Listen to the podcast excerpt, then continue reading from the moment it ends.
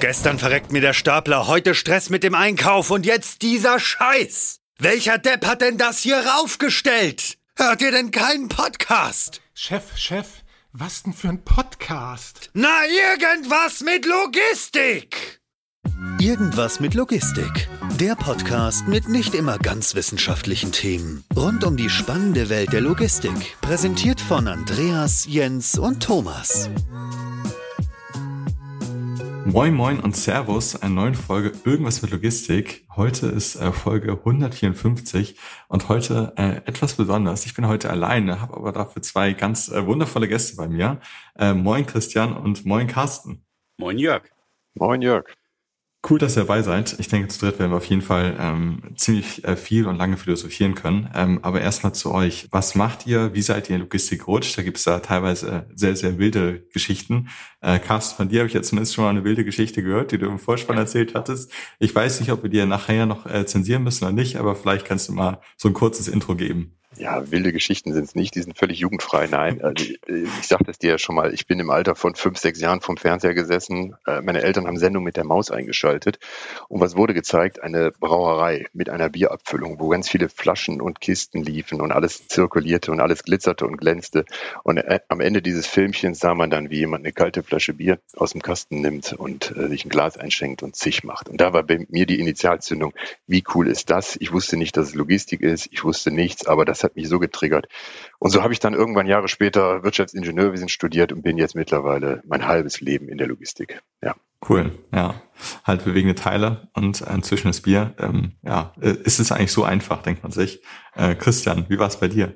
Also wie es Ärzte und Rechtsanwaltsdynastien gibt, so gibt es tatsächlich inzwischen auch Logistikdynastien. Ja? Also äh, ich äh, konnte gar nicht anders. Mein, mein Vater war schon in der Intralogistik tätig und äh, bei einer Firma, die du auch ganz gut kennst, äh, lieber Jörg. Und da gibt es Bilder von mir als Fünfjährigen, wie ich auf der, ich glaube, es war auf der Hannover Messe damals, auf einem AGV, ja, die gab es damals auch schon vor langer, langer Zeit, als Kind umhergefahren werde. Und irgendwo in den Firmenarchiven dieser Firma muss es auch noch ein Video geben.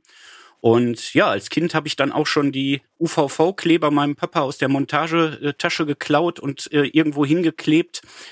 Und so blieb mir eigentlich gar nichts anderes, als auch Herzblut Intralogistiker zu werden. Hört sich eigentlich nach einer ziemlich traurigen Geschichte an, dass du Dynastie einfach weiterführen musstest, ja. weil du gar keine andere Wahl hattest. Ich kann noch mal bei mir in der besagten Firma mal schauen. Ich glaube, wir haben es bestimmt nicht digital. Äh, wenn, dann müsste ich wahrscheinlich in den Keller gehen, einmal in den Kassettenräumen gucken, ob wir das irgendwo noch in so einen Disk reinwerfen können. ich glaube, also, also, ich glaube, es ist alles schon vernichtet ich, worden. Ich, ich weiß, ich kann es mir nicht, ich kann mir das nicht vorstellen, wenn es überhaupt schon VHS war. Ja, so alt bin ich schon. Ja, ja das, das äh, ist bei mir, glaube ich, nicht mehr der Fall. Ich habe, glaube ich, noch Robin Hood und sowas da auf äh, Videokassette geguckt, aber dann ist zum Glück alles schon digital gewesen, wobei die Filme auch sehr, sehr gut waren. Vielleicht an euch beide auch, ähm, warum seid ihr überhaupt in der Logistik geblieben? Also ich denke mal, ihr habt genug Optionen auch mal gehabt, da rauszugehen. Was hat euch denn weiterhin dabei fasziniert? Waren es halt AGVs? Gibt es ja schon, wie gesagt, ein bisschen länger. Ähm, Gibt es jetzt nochmal neu? Ist ein super Trend. Warum? Warum immer wieder Logistik? Ja, also ja. ich bin ja lange Jahre Berater gewesen, habe auch Fabriken gemacht, große Industrieprojekte, Greenfield, Brownfield, nachher Sanierung, Restrukturierung. Aber wenn man sich jetzt so umschaut, was ist wirklich am Puls des Zeitgeistes wirklich en vogue? Und das sind für mich die schnell drehenden Logistikanlagen. So wie man vielleicht vor 20 Jahren im SAP-Umfeld, vor 40 im Automotive-Umfeld und vor 60 in der Chemie hätte arbeiten können, so muss man doch heute in der jetzigen Zeit an diesen E-Commerce und schnell drehenden Logistikanlage arbeiten. Ein supergeiles Umfeld, hochdynamisch, ja, und das Projekt basiert. Das ist eigentlich der Treiber von allem gewesen. Und so bin ich halt immer der Logistik treu geblieben. Mhm. Und das kann ich nur, ich meine, schöner als Carsten kann man es jetzt gar nicht mehr formulieren. Ne? Wir sind jetzt gerade in einer Branche tätig, wir alle, die die spannendsten Zeiten überhaupt erlebt. Ja, sei es künstliche Intelligenz, Robotics, was auch immer. Ja, wo will man denn woanders hin? Und dann kommt da die Kombination dazu und dann schließen wir mal den Kreis zur Sendung mit der Maus. Wir sind ja bei allen unterschiedlichsten Kunden ja, was ist es? Es gibt ja kaum was Tolleres, als äh, hinter die Kulissen zu gucken. Von einem Lebensmittelunternehmen und morgen wieder von einem Elektronikunternehmen, wie die ihre Logistik organisieren, wie wir denen helfen können und, und, und daran teilhaben können. Also ich, mhm. äh, äh du, äh, um ein bisschen die Traurigkeit meiner ersten Geschichte zu lindern, ich liebe es, in dieser Branche zu sein. und, also und ergänzend vielleicht dazu, egal was du machst, du willst ja einen Purpose spüren, du willst irgendwie eine bedeutsame mhm. Rolle da einnehmen, du willst irgendwas gestalten, du möchtest was entwickeln und das ist in der Logistik in der jetzigen Zeit mit den ganzen Impulsen, die das so mit sich bringt, absolut klasse. Da kann man mhm. so viel machen und den Zeitgeist ein bisschen mitgestalten. Ich, ich finde den Punkt sehr wichtig, äh, was du sagst, Carsten, ähm, dass sich das mal weiterentwickelt. Wir, auch wenn es HV vielleicht eben schon vor äh, 20, 30 Jahren schon gab. Vielen, das, vielen Dank. da ist ja noch einiges dazugekommen. Und ich denke, die, ähm, die Verknüpfung von dem Ganzen ist natürlich auch viel mehr dazugekommen, dass du es eben schon über deine IT deutlich besser synchronisieren kannst und das dann wirklich auch mal zusammenbringen kannst, dass ich einfach von A nach B fährt, sondern dass du eben wirklich auch einen Purpose hat und direkt weißt, ob es eben jetzt besser funktioniert eben auch, oder eben auch nicht. Und ähm, ich denke, wir alle wissen, gerade so im Bereich von Labor Shortage, hier auch gerade im Dachbereich und auch im deutschen Bereich, äh, wird es immer schwieriger. Und wenn du dann so ein bisschen auch sehen kannst, wie was substituiert wird und dann nicht auch noch funktioniert. Und im Projektgeschäft finde ich auch ein wichtiger Punkt, dass du alles von vorne nach hinten her betrachtest und das eigentlich wie so ein eigenes, eigener Biokosmos und Mikrokosmos ist, wo du es einmal komplett fertigstellen kannst, finde ich auch sehr, sehr schön. Und du hast mit allen Unternehmensbereichen zu tun und mit allen unterschiedlichen Branchen. Also Finde ich eine sehr gute Zusammenfassung von euch beiden. Worüber wollten wir heute eigentlich sprechen? Wir wollten halt heute eigentlich über die besagten Robotiksysteme sprechen in der Logistik.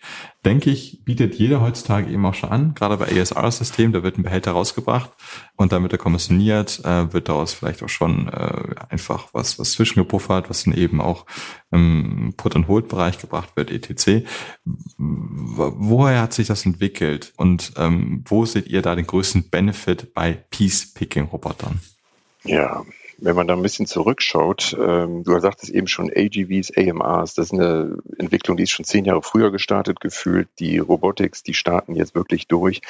Wenn man sich das anschaut, wo kommt das her? Der Mensch steht an einem Arbeitsplatz und wird mit Ware versorgt und kommissioniert. Die äh, ersten Überlegungen war es, eher in Richtung Co-Robots zu gehen, wo der mhm. Mensch in Zusammenarbeit mit einem Roboter arbeitet und der Robby nicht völlig autonom seine Arbeiten macht. Tendenziell geht es jetzt radikal in die Richtung, dass da autonome Robotersysteme installiert werden und die dann völlig autonom auch Entscheidungen treffen. Und das Ganze nur basierend auf einer funktionierenden Mechanik, wie man sie schon kennt, unterstützt durch Artificial Intelligence. Also künstliche Intelligenz mit cloudbasierten Daten, insbesondere im Item-Pick-Bereich, sind eigentlich der Schlüssel zum Erfolg, um dann auch den Menschen, so wie du eben sagtest, Labor Shortage, ähm, zu substituieren, zu ergänzen, abzulösen, da wo es nötig oder möglich ist. Ich finde, du hast ja schon direkt einen, einen, guten Punkt, aber auch einen bunten Punkt angesprochen, dass die eben autonom entscheiden ähm, anhand einer, einer künstlichen Intelligenz, ähm, die eben äh, vor allem die Artikel eben anlernen, die funktionieren und eben nicht. Aber ähm, Cobots bin ich auch kein Freund davon, weil häufig einfach ähm, das Zusammenspiel von ähm, eben Mensch und Maschine äh, doch ähm, relativ viele Verluste mit sich bringt, eben was die Zeiten angeht, durch eben Positionierung, eben auch durch Sicherheitsabstände etc. Deswegen eine, eine Roboterzelle, die eben auch in sich geschlossen ist, finde ich auch immer gar nicht so schlecht. Aber bezüglich 24-7-Betrieb, dass es eben die ganze Zeit funktionieren kann. Aber ich brauche trotzdem noch meine Mitarbeiter im Lager. Ähm, wie kann ich da vielleicht dem auch so ein bisschen entgegenwirken? Oder wie plane ich denn überhaupt so ein Robotiksystem? Da kommt super viel raus aus dem ASRS, aus dem Robotiksystem und da habe ich super viel danach. Was mache ich dann? Im Grunde genommen haben wir ja eigentlich einen Prozessschritt mit dem Roboter ja geschlossen. Ja, hin zu der zu der Dark Factory, zum Dark Warehouse, der bis jetzt ja eben wegen der noch nicht ausgereiften künstlichen Intelligenz, wegen der noch nicht ausgereiften Robotertechnik eigentlich nicht geschlossen werden konnte. Und dadurch gab es ja diese Ware zum Mensch Arbeitsplätze. So, dieser Link ist geschlossen und alles, was dahinter kommt, da waren wir ja eigentlich alle schon so weit. Sei es, dass äh, der dann kommissionierte Karton, wo wo der Roboter den Artikel abgelegt hat, dann verschlossen wird, etikettiert wird, sortiert wird. All diese Technologie ist ja da. Aber das ist, glaube ich, ein ganz wichtiger Punkt auch hier, um den mal zu diskutieren. Wir alle sehen diese, diese ganzen schicken neuen Roboterarme auf den Messen, äh, im Internet äh, etc. Aber die sind ja nicht alleine. Die funktionieren ja nur in einem kompletten System mit allem, was vorgelagert ist und was dahinter gelagert ist nur so, durch den durchgängigen Prozess, kommen wir eigentlich dem, dem Ziel näher, eine maximale Produktivität in so, so einem Lager zu erreichen. Und dann sind Dinge wie 24-7 etc. natürlich ein absoluter Benefit, der sich daraus ergibt. Mhm. Das heißt, du sagst, ähm, der Prozessschritt ist erstmal vollständig und ähm, auch eben ein erster Schritt eben zu, zum gesamten Dark Storage. Wenn man jetzt sich konkret überlegt, ähm, du hast den vorkommenstierten Karton, ähm, und da kommen dann vielleicht so ein Roboter kann ähm, ja schon eine relativ hohe Leistung natürlich machen und natürlich eben abhängig davon, wie auch die Umgebung von so einer Roboterzelle ist. Aber ähm, wie, wie würde ich das nachmachen? Würde ich das eben auch ähm, automatisieren danach, wenn ich 24-7 habe? Würde ich da eben ja, Mitarbeiter hinstellen, die es dann eben auch deutlich flexibler machen können? Wie knüpfe ich danach an, wenn ich Peacepicking machen möchte? Man muss immer reinschauen, welches Artikelsortiment, welche Auftragsstrukturen werden denn über den Roboter abgebildet. In der Regel, je nachdem, welchem Sortiment man ist, kann man 80, 85, 90 Prozent des Sortimentes nachher problemlos über cloudbasierte, geteachte äh, Algorithmen kommissionieren und auch ablegen. Hinten raus wird man immer Menschen benötigen. Wenn du 24 bei 7 ansprichst, ist damit insbesondere natürlich gemeint, dass die ganze Organisation darauf eingesprungen sein muss. Es ist nicht nur ein nachgelagerter Lagerprozess, Pufferprozess, bis dann am nächsten Tag die Versandabwicklung erfolgen kann, sondern es ist natürlich auch Störungsbeseitigung und auch manuelle Prozesse, die dann parallel mit unterlaufen müssen. Eine entscheidende Entwicklung, die wir sehen, ist, dass die Roboterzellen eine höchste Verfügbarkeit liefern, ohne die Produkte zu beschädigen dass die Menschen ein großes Vertrauen darin haben, dass diese Abläufe in dem zuführenden ASRS-Prozess mit der Roboterzelle und dem abführenden Strom, was ja in Klammern schon immer funktioniert hat, verfügbar ist und äh, verlustfrei arbeitet. Und so dass man dann, wenn denn dann Störungen sind, mitunter gar nicht mehr in diese Robby-Zelle reingeht, sondern wie man es ja auch bei großen Collie-Pick-Anlagen hat, wo Paletten gebildet werden, mitunter die Dinge dann rausfährt und an separaten Klär Klärplätzen mhm. bearbeitet und der Robby weiter durcharbeiten kann. Und dann kommt man in einen ganz anderen operativen Modus rein, wie man es heute vielleicht kennen würde. Hm. Wenn du sagst, man muss sich da eben auch ein bisschen anpassen, auch gerade was so die, den, den Service eben auch angeht bei Störfällen, dass man das einfach autark, du hast auch autonomisch angesprochen habt, für sich eben arbeiten lässt. Inwiefern habt ihr es bei euch auch in Projekten, dass dann relativ viel auch mit der Organisation selber zu tun hat, eben auf einer Logistik-Arbeitsfläche äh, im gesamten Lager.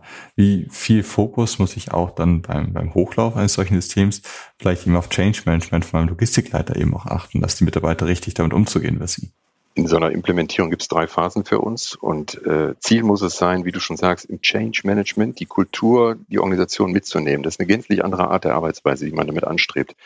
Ziel muss es sein, relativ schnell in so eine Art äh, Pick-Test zu kommen, wo man mitunter, mit einer, also im Item-Pick-Bereich innerhalb von einem Tag mitunter in eine erste Pilotumgebung rutscht und dann darüber schnell Erfahrungen sammelt, Werte teacht, aus der Cloud heraus auch dann Erfahrungswerte von vergleichbaren Produkten, Items sammelt und Erfolge verzeichnet und spürt, es funktioniert. Und dann in einen größeren Rollout geht und das Ganze skalierbar auf verschiedene Arbeitsplätze ausrollt. Und dann mhm. kommt oftmals auch ein Vertrauen da rein, dass das funktioniert, weil der Kunde sieht, oh, meine Produkte, die hat der Robby noch nie gesehen. Die Kamera, der Sauger, der Greifer hat er noch nie Hand angelegt. Aber oh Wunder, er beherrscht es.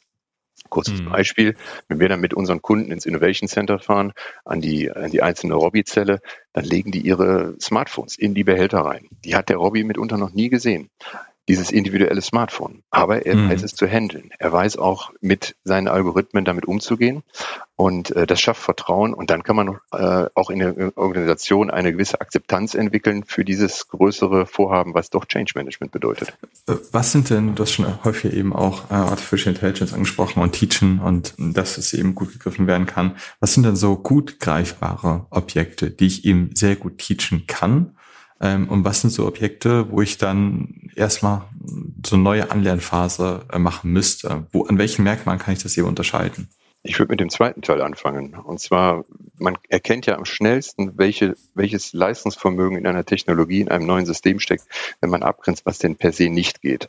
Und im mhm. Item-Pick-Bereich sind sicherlich zwei Kilo eine Obergrenze derzeit, um auch auf die entsprechenden Kommissionierleistungen von 600, vielleicht perspektivisch sogar 20 Prozent mehr Items pro Stunde zu kommen. Ähm, zum Zweiten ist es neben dem Gewicht das äh, Abmaß der Gebinde. Wenn es die Größe einer, eines Schuhkartons überschreitet, wird es grenzwertig. Dann gibt es so ein paar Dinge, ein paar Besonderheiten, die man im Kopf haben muss, wenn man dann einen Behälter hätte mit aufrecht gestapelten Büchern, die so quasi mit dem Buchrücken nach oben zeigen. Da stößt das System auch an seine Grenzen. Wenn es aber normal geschichtet aufeinander liegen würde, könnte man es wieder saugen und greifen. Mhm. Ja, und äh, je nach Textur und Oberflächenbeschaffenheit, es muss halt ansaugbar sein. Also wir sagen immer non-porosis. Also es darf nicht porös sein, der Unterdruck muss entstehen können, weil du brauchst am Anfang ein Momentum, um diesen, dieses Produkt zu lösen aus dem, aus der Gemengelage mhm. von Produkten, um es dann sicher zu umgreifen, zu umklammern, aber das bitte auch nur bei dem ausgewählten Produkten. Dafür musst du mhm. zunächst erst saugen können. Das sind eigentlich so die wesentlichen Rahmenbedingungen, die eingehalten werden müssen. Alles andere kann gehandelt werden, kann geteacht werden. Und das Erstaunliche ist halt, wenn dann einmal von mir ein, ein Textmarker in Edding erfolgreich kommissioniert wurde und die Algorithmen und die Daten im Hintergrund zusammenspielen, weiß der Robby aus den Daten heraus, wie er zum Beispiel einen Eyeliner, den er noch nie in der, in der Welt mhm. gesehen oder gegriffen hat, zu handeln, weil er sich selber damit angelernt hat. Und so wird das ein, ein relativ äh, selbstverstärkender Prozess, um hohe Verfügbarkeiten und Kommissionierleistungen zu erzielen. Mhm. Nutzt ihr die Daten, die ihr eben aus einem Projekt habt, ähm, auch für andere äh, Objekte bei anderen Kunden? Oder ist das ähm, aus datenschutzrechtlichen Gründen nicht möglich? Da ist ein Kernpunkt äh, angesprochen. Die grundsätzliche Idee ist ja, dass zumindest alle Roboter in einem Warehouse das, was ihre künstliche Intelligenz wie ein Kind gerade gelernt hat. Ja? Also wo, wo muss ich drücken, wo muss ich heben, wo muss ich ziehen, mit seinen Roboterkollegen teilt. Und der Idealfall wäre natürlich, und das ist technologisch möglich, aber datenschutzrechtlich immer ein bisschen schwierig, wäre es natürlich ideal, wenn alle Installationen, die wir weltweit haben, und es werden immer mehr, diese Informationen miteinander teilen würden. Mhm. Und, und dadurch zu, zu einer Art, auch wenn das ein bisschen sehr Science Fiction und vielleicht ein bisschen gruselig klingt, äh, gemeinsamer künstlichen Intelligenz führt oder eines gemeinsamen erlernten Wissens. Ja, weil diese Systeme da musst du gar nicht viel anlernen oder trainieren, aber die lernen ja ständig gemeinsam. Genau. Und äh, da, da steht ganz, ganz viel Potenzial drin. Ich sehe es nämlich auch so, gerade wenn wir so über die E-Commerce-Händler sprechen, die haben natürlich ein sehr unterschiedliches Artikelsortiment, wenn sie auch gerade äh, Multi-Vendor-Warehouses haben, also verschiedene Kunden in einem Logistiksystem. Und das ist ja aber der E-Commerce-Händler vermutlich ziemlich ähnlich wie der E-Commerce-Händler ein Land weiter oder ähm, zwei Straßen auch nur weiter. Ähm, aber trotzdem ist natürlich so, dass äh, die ähm, Pick-Roboter, wenn eben beide auch Pick-Roboter im Einsatz hätten, natürlich nochmal von in, bei einem, bei neuen Artikeln, die eben nicht direkt auch erfolgreich kommissioniert werden können, nochmal eben von null anfangen müssen. Ist natürlich immer ein bisschen tragisch, aber lässt sich vermutlich auch nicht so einfach beheben, weil es in der Zukunft da auch nicht große Änderungen es geben wird, nehme ich mal an. Das ist richtig, aber du, du sprichst ja einen der, äh, der spannendsten Themen überhaupt an. Äh, Robotik ist ja jetzt auch äh, nichts Neues. Das haben wir in anderen Branchen ja schon seit längerer Zeit. Die haben aber eine dankbare Standardisierung ihrer, ihrer SKU, ihrer Produkte. Hm. Wir, und ich meine, das ist Spannung und Herausforderung zugleich, wir in der Logistik, wir leben ja im Chaos im Prinzip. Wir wissen ja teilweise nicht, wie die Artikel sind. Die sind nicht standardisiert in der Regel, wenn wir, wenn wir im Item Picking unterwegs sind. So. Und umso, umso wichtiger wäre eben dieser Schritt. Und deshalb sind wir in der Logistik aber jetzt auch einfach dran, weil Kamerasysteme, weil künstliche Intelligenz jetzt eben diesen einen Schritt getan hat, und es uns jetzt ermöglicht. Und deshalb ist das ja jetzt ein explosionsartiger Boom. Du hast es vorhin angesprochen. Äh, ja, auch alle unsere äh, Mitbewerber haben, äh, haben ähnliche Lösungen oder entwickeln ähnliche Lösungen. Und äh, das wird jetzt das Trendthema der äh, bleiben. Es ist es ja schon. Mhm. Ich will ja jetzt nicht sagen, das wird Trendthema, das ist es ja schon längst. Hm. Ja, klar. Also ähm, ich denke, jeder kennt es natürlich. Healthcare hat man sein, sein antikes Sortiment, was vermutlich auch global relativ ähnlich ist, ähm, weil alle das ähm, doch mal relativ ähnliche Medikamente eben auch konsumieren und das natürlich super standardisiert ist. Wenn wir gerade über Standardisierung sprechen, ähm, wenn ich eben als ähm, äh, Logistikleiter in meinem Lager auch einfach mal so ein Picobot nochmal bei mir installieren möchte, äh, sei es eben an einer, an einer Fördertechnik, wo ich von A nach B eben auch ähm, vielleicht von, von mehreren Donner-Toads auf mehrere Order-Toads eben auch dann äh, kommissionieren möchte und äh, meine Mitarbeiter entlassen möchte, auch vielleicht weil welche weggefallen sind oder ich einfach keine mehr bekomme, Und ähm, worauf muss ich da achten bei meiner Arbeitsplatzgestaltung von Roboter? Wir hatten jetzt, glaube ich, schon einen Punkt mitgenommen. Am besten ist, wenn er eben abgeschlossen ist, wenn ich, ich möglichst, möglichst wenig Störeinflüsse habe. Aber gibt es noch weitere Aspekte, die ich beachten sollte? Also das direkte Umfeld am Arbeitsplatz braucht in der Regel gar nicht groß angepasst werden. Wenn man da manuell kommissionieren, kann man auch fast immer mit einem Smart Item Robot dort kommissionieren. Die äh, Installation, die wir dann mitbringen, die ist äh, autonom. Wir brauchen natürlich Netzwerkanbindung etc. und Strom. Mhm. Licht und Kamera bringen wir mit, um überhaupt dann mit der ganzen Sensorik und äh, der Bildgebung da arbeiten zu können. Und dann kann man, wie ich eben schon sagte, innerhalb von einem Tag die ersten Erfolge verzeichnen, wenn man einen funktionierenden Arbeitsplatz hat. Das kann man da drauf adaptieren und sieht am Ende des Tages, wie der Roboter die ersten Kommissionen bildet. Mhm, okay. Wie, wie flexibel ist das Ganze, wenn ich meine Roboter hingestellt habe? Kann ich den vielleicht eben auch mobil noch woanders hin verschieben, wenn ich meinen Arbeitsplatz um 20 Meter nach rechts oder links verschieben möchte? Ja, problemlos. Also was hindert einen daran, die Installation nochmal umzurücken? Also das geht ohne weiteres. Interessant ist natürlich, wenn man in den seriellen Rollout geht und große Kommissionierleistungen bildet, wo man dann auch die vor- und die nachgelagerten Prozesse zu einem gesamten Optimum zusammenführt. Also zwingende Voraussetzung ist natürlich, dass man entsprechend der Auftragsstrukturen sequenzierte Anlieferung von Quellbehältern hat und dann auch einen geordneten Abzug von den äh, gepackten Behältern, Versandkartons hat.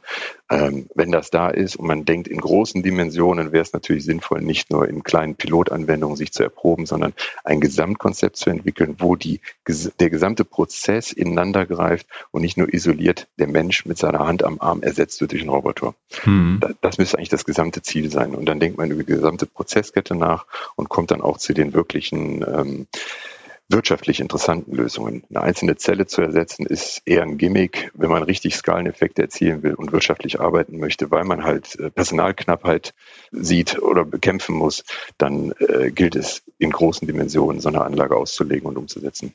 Hm. Wenn ich darüber nachdenke, äh, wir sprechen ja hier über einen spezifischen Anwendungsfall. Äh, du hast auch schon andere angesprochen, zum Beispiel eben auch automatisierte Palettierung, eben auch durch ein Robotik-System. In, inwiefern könnt ihr euch das vorstellen, dass eben solche funktionalen Einzelprozesse, wie zum Beispiel Picking, wie zum Beispiel Palettierung, eben durch Robotersysteme ersetzt werden, die so flexibel anpassbar sind, wie wir es zum Beispiel auch schon von, von, von, von anderen äh, Perspektiven sehen, eben gerade so im nordamerikanischen Bereich, natürlich Boston Dynamics kennt, kennt denke ich, jeder, dass da einfach schon humanoide Roboter auch gebaut werden. Ist auch die Frage, ob das wirklich wünschenswert ist, dass man sich wirklich am Menschen orientiert oder ob einfach nur Funktionen nachgebildet werden müssten. Inwiefern seht ihr das als so bereits kleinen Ausblick in die Zukunft, dass man das alles in einem Roboter vielleicht unterbringen könnte? Oder denkt ihr, das ist deutlich zu komplex, um das vereinnahmen zu können? Von dem habe ich mich ein bisschen verabschiedet von dem Gedanken, irgendwas äh, wird zukünftig zu komplex sein, was die Robotik angeht. Das wird, das wird alles dauern, aber ganz klar technisch möglich ist das. Ist nur die Frage, wie sinnvoll ist das? Und na klar, äh, äh beobachten wir auch alles, was da aus dem MIT-Umfeld kommt.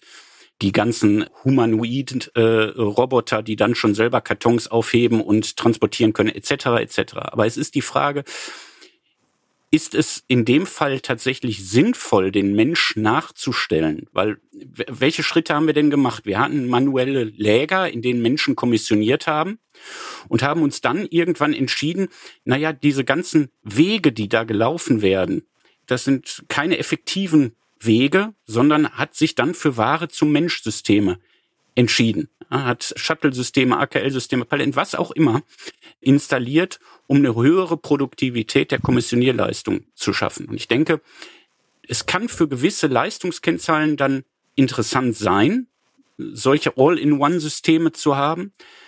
Aber äh, alles in allem, glaube ich, haben wir diese Schritte ja äh, in, der, in der Evolution der Intralogistik nicht umsonst gemacht. Und wenn man dann bedenkt, die reine Biomechanik des Menschen durch einen Roboter zu ersetzen, springt ja viel zu kurz. Der größte Ansatz bei humanoiden Systemen wäre, die Entscheidungs- und Entschlusskraft des Menschen durch den Roboter, durch die Artificial Intelligence zu ersetzen. Der Roboter versucht etwas zu kommissionieren, der Mensch versucht was zu kommissionieren. Bis dato unterscheiden die beiden sich gänzlich, wenn es darum geht, Probleme zu belösen. Im einen Fall würde der Mensch einfach eine Lösung finden und die Kiste schütteln und rütteln oder irgendwas irgendwie bewegen, sodass er wieder ran kann und greifen kann Wir sind genau an dem Punkt, wo der Roboter solche Entscheidungsprozesse aus seinen Algorithmen ableiten kann. Wenn man bei uns guckt, wie der Roboter auf die Artikel zugeht und nach dem dritten Anlauf erfolglos zurückzieht, dann wählt er eine neue Strategie und fängt an, das Produkt umzukippen. Hm. Er würde mitunter, wenn man das will, auch blasen können. Man hat also Lösungsstrategien die humanoid sind, die dem Roboter zu eigen sind, um überhaupt erfolgreich arbeiten zu können. Das ist mhm. für mich wesentlich entscheidender, als würde der mit seinem menschlich nachgebildeten Ärmchen erstmal 50 Meter Wegstrecke äh, machen und dann auf eine magere Kommissionierleistung kommen. Mhm. Eigentlich total spannend, weil du da einen wichtigen Aspekt, finde ich, angesprochen hast, eben, ähm, dass mir die humanoiden äh, Gedankengänge implementiert, aber trotzdem die Strategien äh, die dann tatsächlich ausgeführt werden und in dem Fall das Beste sind, die Roboter überlässt. Ähm, und ich denke, das ist äh, ein Kernaspekt eben von einer künstlichen Intelligenz, dass sie solche Entscheidungsmerkmale eben auch später ähm, selber äh, treffen kann. Vielleicht können wir noch so ein bisschen auch über, über, über Restriktionen von Robotern sprechen. Wir haben ja sehr viel darüber gesprochen, wo es eben auch, auch Sinn macht und wir wissen alle, denke ich, dass da eben auch gar kein, gar kein Weg daran vorbeiführt, weil ähm, wir haben auch oft über repetitive Tätigkeiten gesprochen. Das sind natürlich die Tätigkeiten, die auch niemand äh, machen soll und machen möchte im Warehouse äh, und die auch sehr gut ersetzt werden können. Aber wo hat es dann vielleicht seine Limitation? Du hast schon zwei Kilogramm angesprochen im Peacepacking-Bereich. werden schon ein paar Artikelspektren angesprochen, äh, die nicht gehen würden. Fallen dann noch euch vielleicht auch inhaltliche Sachen ein, wo es einfach nicht in den, in den Workaround passt äh, bei einem äh, Unternehmen, was eher vielleicht er sich für eine andere Alternative äh, entscheiden sollte? Ja, wir sind da jetzt genau an einem entscheidenden Punkt, Jörg, wo die Zukunft noch gestaltet werden muss. Ein Teil des Prozesses lautet Picken, halt saugen, greifen, anheben, vereinzeln. Dann kommt aber ein neues Kapitel, nämlich das Ablegen, das in einen Versandkarton äh, ablegen oder sogar positionieren. Und das ist in der Tat genauso schwierig, um einen hohen Füllgrad zu erzielen. Wenn du ein Kunde bist, der viele, viele Auftrags-Orderlines äh, hat Positionen hat und du lebst davon, dass du auch eine hohe Füllrate in deinem Versandkarton erzielst, da ist der Roboter mitunter dem Menschen noch unterlegen, weil der mhm. in der Regel nicht so fein positionieren kann, dieses Tetris-Spiel beherrscht, wie es der Mensch mit der Hand am Arm machen kann. Da ist aber auch nur bei großen Aufträgen dann nachher eine Grenze erreicht, wo mitunter sonst der zweite Versandkarton rausgehen muss. Aber da kommt noch in den nächsten Jahren eine enorme Entwicklung auf uns zu, weil auch da die Roboter genauer in der Motorik, im Ablegen, im Positionieren, von mir ist auch mit Packschemata nachher das genau so gestalten, wie der Mensch das kann. Daraus leitet sich ja auch äh, noch, du, du wolltest noch einen Artikel hören oder eine, ein Artikelspektrum, was nicht so gut funktioniert. Das leitet sich ja aus dem auch ein bisschen ab, was Carsten jetzt sagt, Positionierung und ähm, ja die Sensibilität mit dem, was gegriffen wird. Im Grunde genommen, äh, da gibt's ein Zitat, ich weiß jetzt nicht von wem es, wem es ist in der Robotik, aber äh, das passt da ganz gut. Alles, was der liebe Gott geschaffen hat, das sollten wir erstmal nach, noch hinten anstellen. Das heißt, eine Tomate, die wir für einen äh, E-Com äh, Frucht- äh, und Gemüsehändler theoretisch handhaben sollten. Das ist einfach noch nicht der Zeitpunkt, um kleine Quetschstellen an einer Tomate zu verhindern. Soweit, mhm. soweit sind wir noch nicht. Interessant, aber gerade vom, vom Aspekt Vertical Farming, äh, was ja auch gerade so im, im Nahen Osten natürlich immer wichtiger wird, dass man da einfach eine konstante ja, Heranerziehung der Pflanzen hat, eben durch konstante Bewässerung, durch konstante äh, Beleuchtung, der ist nicht zu heiß, ist nicht zu hell, ist etc., ähm, weil das natürlich ein, ein Kernaspekt, denke ich, sein wird. Aber ich finde, du sprichst einen sehr guten Punkt auch an, Carsten, was da auch das, die, die Algorithmen angeht, also das Schütteln, das Tetris-Spielen, auch, ich denke, es gibt ja nicht umsonst ähm, jetzt auch ähm, mehr den Fokus auf den Anbieterseite eben auf dem Markt, was eben Artificial Intelligence, Teachers auch schon oft angesprochen, angeht, dass das eben deutlich schneller gemacht wird und dass solche Sachen eben auch noch schneller implementiert werden, dass vielleicht noch ein Grippewechsel, äh, Grippewechsel gemacht werden kann, der auch noch deutlich schneller ähm, passiert. Inwiefern ist da für euch IT auch noch die wichtige Rolle? Und ich möchte vielleicht einen Punkt hinzufügen, den ihr vielleicht kommentieren könnt. Inwiefern auch in bezüglich auf, in Bezug auf Schnittstellen, äh, also IT-Schnittstellen zu über- und untergeordneten Systemen, wahrscheinlich ja übergeordnet zum WMS-System und auch zu unterschiedlichen Anbietern. Für mich ist das ein Dreiklang. Du musst natürlich die Mechanik und die Steuerung haben, wie man sie schon immer haben musste. Du musst äh, ein tiefes Verständnis für die Betriebsabläufe, Organisationsansätze, den, die Artikel und Auftragsstrukturen haben, um festzustellen, wie du denn dann mit dem Roboter effizient und auch wirtschaftlich arbeiten kannst. Und dann kommt natürlich die äh, Intelligenz ins Spiel, die das Ganze erst ermöglicht. Also eine, eine reine mechanische Lösung mit der Dampfmaschine betrieben vor 100 Jahren, die hätte es so nie gegeben.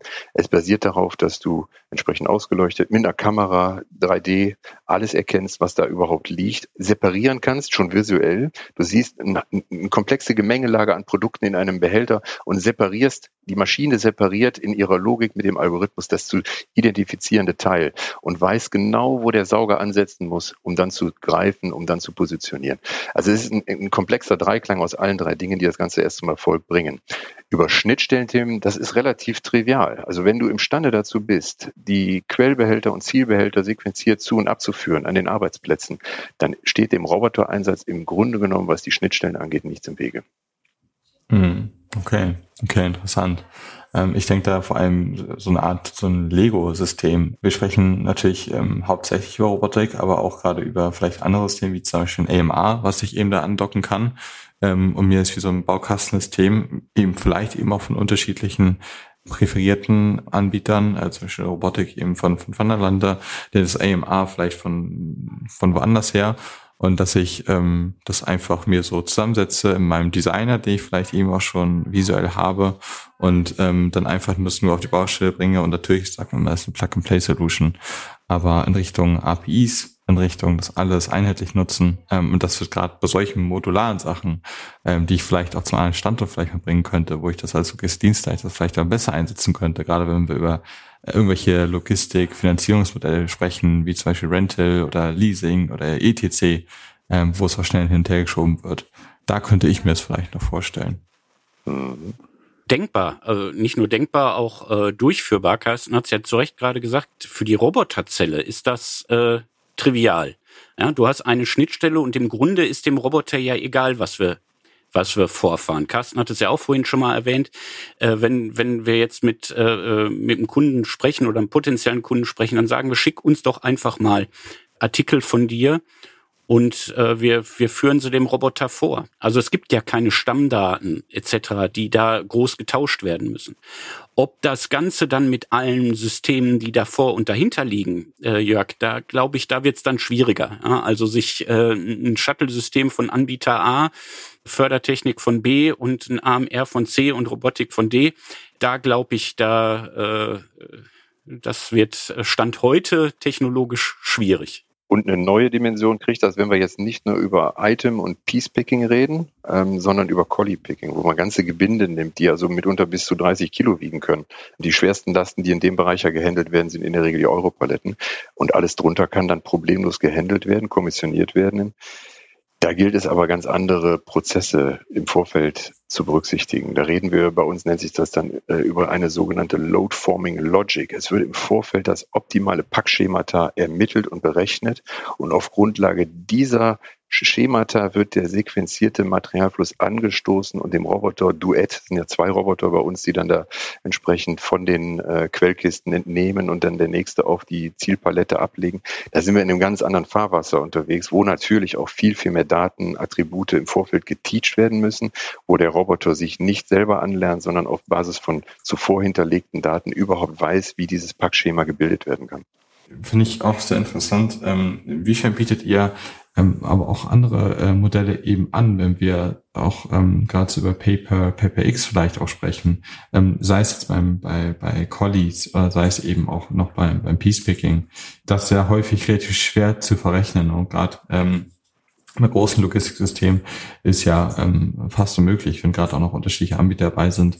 Ist das bei euch aber auch schon auf der Roadmap, äh, dass ihr es in der Zukunft macht oder macht ihr es schon?